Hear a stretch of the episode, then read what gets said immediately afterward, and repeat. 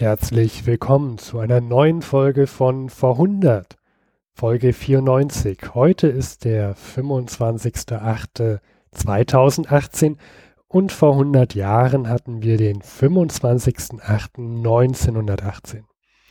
Die Folge ist wie folgt gegliedert. Es gibt einen kurzen Hausmeisterteil, dann kommen wir zu Meldungen heute vor 100 Jahren, anschließend Werbung aus dem Berliner Tageblatt heute vor 100 Jahren und am Ende der Louis mit einem Totholzteil. Er las mal wieder aus dem Tagebuch von Harry Graf Kessler. Kommen wir aber erstmal zu den Hausmeisterthemen. Diesmal weniger, deutlich weniger als zwei Minuten. Wie ihr vielleicht schon mitbekommen habt, hm, da fehlt doch jemand. Der Luis, der ist doch gar nicht da. Nun, der Luis, der bewegt sich gerade in der Weltgeschichte herum mit der transsibirischen Eisenbahn. Er wird bis zur nächsten Folge dann wieder da sein, sodass die nächste Folge also auch wieder mit Luis zusammen ist und daher erstmal nur mit mir. Aber gut, so viel zu den Hausmeisterthemen, mehr gibt es doch gar nicht zu sagen. Steigen wir gleich ein in die Themen heute vor 100 Jahren. Ja, liebe Zeitreisende, vor 100 Jahren war nicht gut Fleisch essen, denn wir befanden uns ungefähr seit letzten Sonntag vor 100 Jahren in der ersten der sogenannten fleischlosen Wochen. Die fleischlosen Wochen, das war etwas vom Reichsversorgungsamt eingeführtes und das waren Bestimmungen, wie viel Fleisch oder auch Fisch verkauft werden durfte, beziehungsweise auch in den Gaststätten zum Verzehr angeboten werden durfte. Und da haben wir hier etwas gefunden im Berliner Tageblatt vom 18. August, also einen Tag vorher, und ein etwas längerer Artikel, den werden wir hier nicht komplett durch vorlesen, aber einen kleinen Einblick gewähren. Die erste fleischlose Woche. Der Erlass. Morgen beginnt die erste fleischlose Woche. War die Ration, die überdies noch durch reichliche Zugabe von Knochen und Wurst verringert wurde, in der letzten Zeit auch klein, so hatte sie es doch der Hausfrau ermöglicht, einige Abwechslung in den wöchentlichen Kriegsküchenzettel zu bringen. Nun aber gilt es für die Hausfrauen, sich nach dieser Richtung hin neu zu orientieren. Der Erlass, der geboten wird, besteht hauptsächlich in Kartoffeln. Immerhin ist wenigstens reichlich Gemüse am Markt, auch Pilze werden vielfach als Fleischersatz auf den Mittagstisch kommen müssen. Auf einen Ersatz für das fehlende Fleisch durch Wildbret ist nicht mehr zu rechnen. Die Jagd ist zurzeit nur auf Rehböcke und Hirsche geöffnet. Nach den vorliegenden Nachrichten ist das Wild gut über den Winter gekommen und in den geschonten Gehegen ziemlich zahlreich vorhanden. Trotzdem kommt nichts nach den Großstädten oder besser gesagt an die großstädtische Privatbevölkerung. Die Jäger und Jagdpächter sind auch mit den jetzt ziemlich bedeutend erhöhten Höchstpreisen nicht zufrieden und geben nach wie vor die Rehböcke und Hirsche nur an Freunde oder an Restaurationen und Hotels ab, die sich um die bestehenden Höchstpreise nicht kümmern. Während früher ein 30-pfündiger Rehbock für 21 bis 24 Mark zu erhalten war, verlangen und erhalten die Jäger heute ohne weiteres 100 Mark. Der Deutsche Jagdschutzverein steht zwar auf dem Standpunkt, dass die Höchstpreise hoch genug seien, hat aber nur einen geringen Teil der Jäger unter seiner Kontrolle. Nächsten Dienstag geht die Rebhuhnjagd auf. Der Wildhandel glaubt kaum, dass er genügend Rebhühner zum Verkauf in Groß-Berlin erhalten werde, da auch für dieses Wild heute schon den Jägern unter der Hand Preise geboten werden, die der Handel nicht zahlen kann. Ja, also man sieht hier in diesem Artikel, es ist gerade sehr viel Not an Mann. Es gibt einen florierenden Schwarzmarkt und in dem gleichen Tageblatt, in der gleichen Ausgabe, meine ich, gibt es auch für Berlin nach Stadtteilen eine kleine Auflistung der Rationierung. Unter anderem Charlottenburg 100 Gramm Graupen oder Gerstengrütze, eine Pfunddose Malzextrakt an die Kinder, die eine A2 Milchkarte haben und nicht über zwei Jahre alt sind. 250 Gramm Heringe. Oder auch hier für Schöneberg. Voranmeldung bis zum 20. August für 250 Gramm Auslandsmarmelade oder ohne Voranmeldung 250 Gramm Kunsthonig, ein Ei, ein halbes Pfund Heringe, 200 Gramm Suppen, Knochenextrakt. Vom, ein, vom 26. August findet eine Sonderverteilung ohne Voranmeldung von Malzextrakt, Mandelspeise und Dauermilch statt. Die Bezugsscheine werden vom 20. August ab in der Kartenausgabe ausgegeben.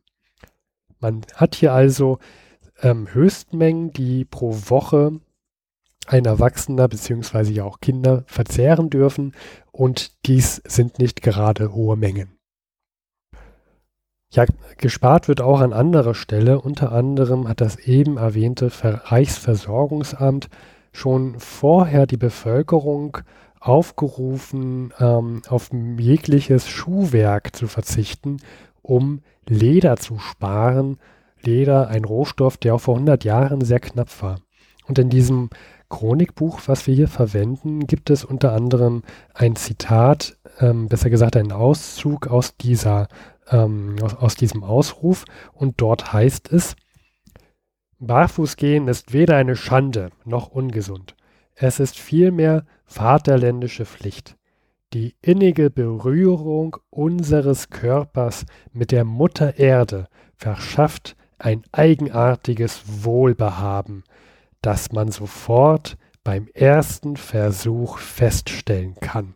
Wir müssen Leder sparen. Ja, also die Situation ist mittlerweile schon so schlimm, dass ähm, hier die Bevölkerung zum Barfußgehen angeregt wird, aber auch, dass heute vor 100 Jahren das Reichsdenkmalamt darauf hinweist, dass ähm, ja sämtliche Denkmäler eingeschmolzen werden müssten. Ähm, das gilt nicht nur für kleinere Denkmäler, das gilt auch für die Darstellung von Volkshelden, wie zum Beispiel Kaiser Wilhelm I. Es kommt auch zu zahlreichen Preiserhöhungen. Liebe Zeitreisende, bitte nehmt mehr Geld mit. Ihr müsst demnächst für einen normalen Brief im Inland von ca. 20 Gramm 15 Pfennige bezahlen.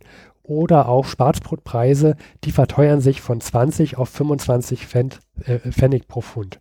Ähm, wenn ihr Geld machen müsst, wenn ihr da irgendwie fe feststeckt in der Zeit vor 100 Jahren und ihr unbedingt an Geld kommen müsst, dann könnt ihr euch eine Fangprämie sichern.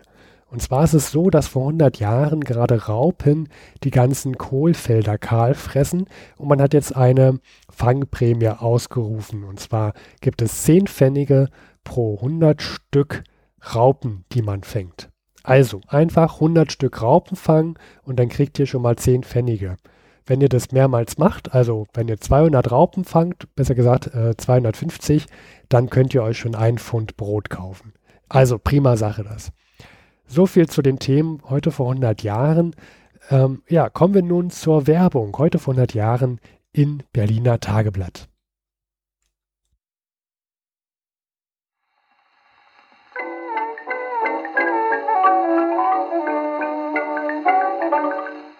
Exquisit, echter alter deutscher Cognac. St. Afra, die Perle der Liköre.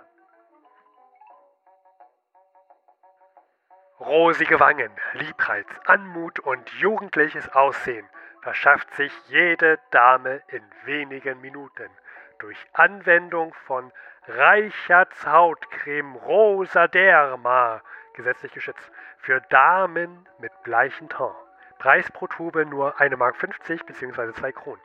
Erhältlich in allen besseren Drogerien, Parfüm- und Coiffeurgeschäften oder, wo nicht erhältlich, auch direkt durch die alleinigen Fabrikanten Reichert GmbH Parfümeriefabriken Berlin-Pankow und Bodenbach in Böhmen.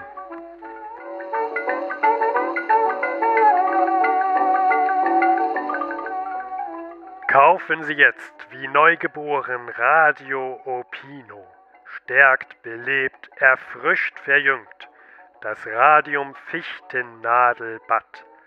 Denn Radium und Fichtennadel üben im Zusammenwirken einen besonders heilsamen Einfluss auf schlafende Nerven aus. Es gibt nur ein Radium-Fichtennadelbad. Als gleichwertig angepriesene Fichtennadelbäder weise man zurück. Fünf Bäder für nur 2 Mark und 50.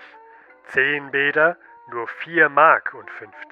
Außerdem erhältlich Opino Haarwasser, antiseptisch wohlriechend oder Opino Mundwasser, aromatisch desinfizierend oder das Opino Zahnpulver, schäumend antiseptisch. Kaufen Sie ebenfalls Opino Franzbrandwasser, belebend, kräftigend oder den Opino Trockenduft, rassig und vornehm. Oder kaufen Sie Opino Mandelkleie für empfindliche Haut. Unsere Erzeugnisse sind in allen einschlägigen Geschäften zu haben.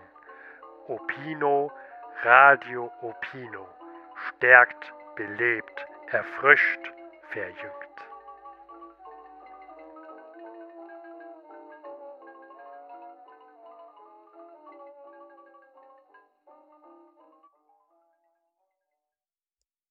Ja, also dieser Werbeblock musste sein, denn wir von vor 100 müssen uns ja auch finanzieren, wenn auch mit Werbung von vor 100 Jahren, für die wir jetzt leider wohl auch kein Geld mehr sehen. Aber das Prinzip muss sein. Nun kommt der letzte Teil, ein Totholzteil von Luis aus der transsibirischen Eisenbahn. Ja, herzlich willkommen hier ist der Luis und ich befinde mich gerade in der transsibirischen Eisenbahn. Wir sind jetzt kurz vor Moskau, sozusagen am Ende unserer Reise. Und ich hatte viel Zeit, mehrere Tage nämlich, mir aus dem Zug Russland anzugucken. Und äh, ich versuche jetzt mal, ob es hier klappt ähm, mit der Aufnahme. Ich entschuldige mich für die Audioqualität, weil ja, so ein Zug ist auch hat halt laute Hintergrundgeräusche. Ich sitze hier im Gang. Es kann auch mal sein, dass jemand sich hier vorbei schlängelt und ich kurz aufstehen muss. Ähm, ich möchte euch nichtsdestotrotz wieder die letzten zwei Wochen aus dem Leben von Harry Graf Kessler präsentieren. Den Tausendsasser, den James Bond aus der Zeit von vor 100 Jahren. Ähm, seine Hauptaufgabe ist es, äh, für das Auswärtige Amt in der Zeit von vor 100 Jahren in der Schweiz tätig zu sein und dort Auslandpropaganda zu betreiben, um dort die Stimmung der Bevölkerung in der Schweiz ähm, für die Mittelmächte zu beeinflussen. Seine zweite Aufgabe ist es, ähm, sein sehr gut, sein sehr stark vorhandenes Netzwerk an Intellektuellen und Kulturschaffenden zu nutzen, um Kontakte zur, zur Entente ähm, zu führen und zu erhalten und auszubauen, um auszuloten, wie ein Frieden stattfinden würde. Und für ihn hat sich noch ein neues Feld gefunden. Und zwar, er ist in intensiven Kontakt über den sowjetrussischen Botschafter mit den Vorgängen in Russland und versucht hier den russischen Bürgerkrieg für die deutschen Interessen zu nutzen, um, um die Mittelmächte voranzutreiben. Ähm, wir beginnen mit dem 12. August und er befindet sich in Berlin, ähm, nicht in der Schweiz. Ja, und ähm, das mache ich gerade Platz. Und äh, wir machen jetzt, machen jetzt hier die Aufnahme. Und er befindet sich in Berlin und trifft sich wie immer mit ganz, ganz vielen Bekannten, darunter Stresemann. Und auch sehr viel trifft er sich mit dem russischen Botschafter, der ihn informiert, dass, ähm, dass, dass dass das rote Russland gerne hätte, dass die Mittelmächte sich auf, auf ihrer Seite schlagen und, und auf ihrer Seite gegen die weißen Verbände eingreifen. Weil wir haben in Russland den Bürgerkrieg, das heißt, wir haben weiße russische Truppen, aber wir haben auch englische und japanische Truppen, die in Russland unterwegs sind. Wir haben die tschechische Legion, die jetzt genau auf meiner Bahnstrecke in der Zeit von vor 100 Jahren auf der transsibirischen Eisenbahn marodieren und Russland, also das rote Russland hätte es gerne, wenn die Deutschen auf ihrer Seite eingreifen. Und ähm, das sieht Harry Graf Kessler als große Chance und versucht das auch bei der Regierung entsprechend zu berichten. Dann ähm, stirbt, ganz überraschend, ein guter Kontakt von Harry Graf Kessler. Und zwar, das ist der Louis Carillon. Und ähm, hier möchte ich zitieren. Auch er ist unersetzlich. In der großen Verwüstung dieses Krieges ein herzerbrechender Einzelverlust. Was wird von ihm übrig bleiben? Meiner und seiner Braut Erinnerung und ein paar schöne Gedichte, das als Rest von einem jungen, reichen, reifenden Menschenleben. Ein Stück von meiner Welt ist zusammengebrochen mit diesem herben, innerlich zur süßen, furchtbaren, früh geprüften und echt befundenen Kind. Seine Hündin Mira habe ich vergessen. Die wird wahrscheinlich um ihn echter trauen als wir alle. Durch den Krieg lernt man in den Tod hineinzusehen, in seine grausam persönliche Qualität, so dass die echteste Trauer doch unendlich fern bleibt von den armen Verstorbenen, weil der Tod auch des liebsten Wesens noch immer in grauenhafter Weise eine fremde Angelegenheit bleibt. Im Tod ist jetzt jeder allein.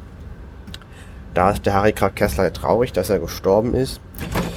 Und ähm, danach berichtet er vom 15. August, Zitat, der Draht mit Moskau, wobei Litwin eingeschaltet als eine Art von Verbindungsbotschafter funktioniert, funktioniert. Ja, und äh, das freut ihm sehr, dass er den Kontakt mit Russland hält und über Stresemann und den neuen Außenminister des Deutschen Reiches den Kontakt mit Russland hält. Und ähm, genau, dabei beschäftigt er sich hauptsächlich. Und ähm, zum Beispiel eine Vertragsbedingung, worum es geht, in Finnland ist er jetzt unabhängig geworden. Und die haben aber noch 51.000 finnische Rotgardisten in Arbeitslagern gefangen. Und Russland hätte diese gerne sozusagen frei und verpflichtet sich, dass diese nicht gegen Finnland eingesetzt werden, damit sie diese woanders einsetzen können. Und an diesen Fronten ist Harry Graf Kessler sehr aktiv und sehr involviert. Dann begibt er sich jetzt nach langer Zeit in Berlin am 19. August wieder nach München, nach Lindenau und trifft sich dort mit in der Pinakothek, natürlich wieder mit seinen Kontakten. Und er kommt dann am 21. August in Zürich an und berichtet, dass es jetzt in der Schweiz wieder weißes Brot zu essen gäbe, weil die Amerikaner würden die Schweiz mit weißem Mehl beliefern. Und das würde doch sehr dazu führen, dass die Entente äh, an Boden gewinnt in der öffentlichen Stimmung. Und er berichtet hat auch, dass, ähm, dass die Lage nicht ganz so gut ist. Ähm, er hat einen Freund, der in Deutschland Lebensmittelkarten ausgibt und dieser berichtet, dass die Stimmung immer gefährlicher wird. Die Bevölkerung glaubt, dass die Regierung jeden Tag Frieden, schließen könnte, wenn sie denn wollte. Und wer würde sich denn für Belgien, Elsass-Lothringen interessieren? Die sollen das einfach herausgeben, wir brauchen Frieden. Und die Versorgungslage wäre absolut furchtbar. An der Front gibt es tausende von Panzer und die Truppen könnten sich nicht gegen wehren. Und er trifft sich auch mit Freunden aus Österreich-Ungarn, die berichten, dass das Land kurz vor einem Zusammenbruch stehe. Und ich habe auch mehrmals gefunden, dass ähm, er, sagt es nicht als seine eigene Meinung, sondern dass ihm herangetragen wird, dass es, der Krieg nicht mehr lange dauern kann. Genau. Und ähm, damit würde ich jetzt den Bericht von Harry Graf Kessler der letzten zwei Wochen beenden und ich grüße euch aus der transsibirischen Eisenbahn in Russland. Macht Spaß, kann ich sehr empfehlen. Wenn jemand Fragen hat, kann er gerne, wie man sowas bucht oder so, kann er gerne an luis.verhundert.de eine E-Mail schreiben. Viele liebe Grüße.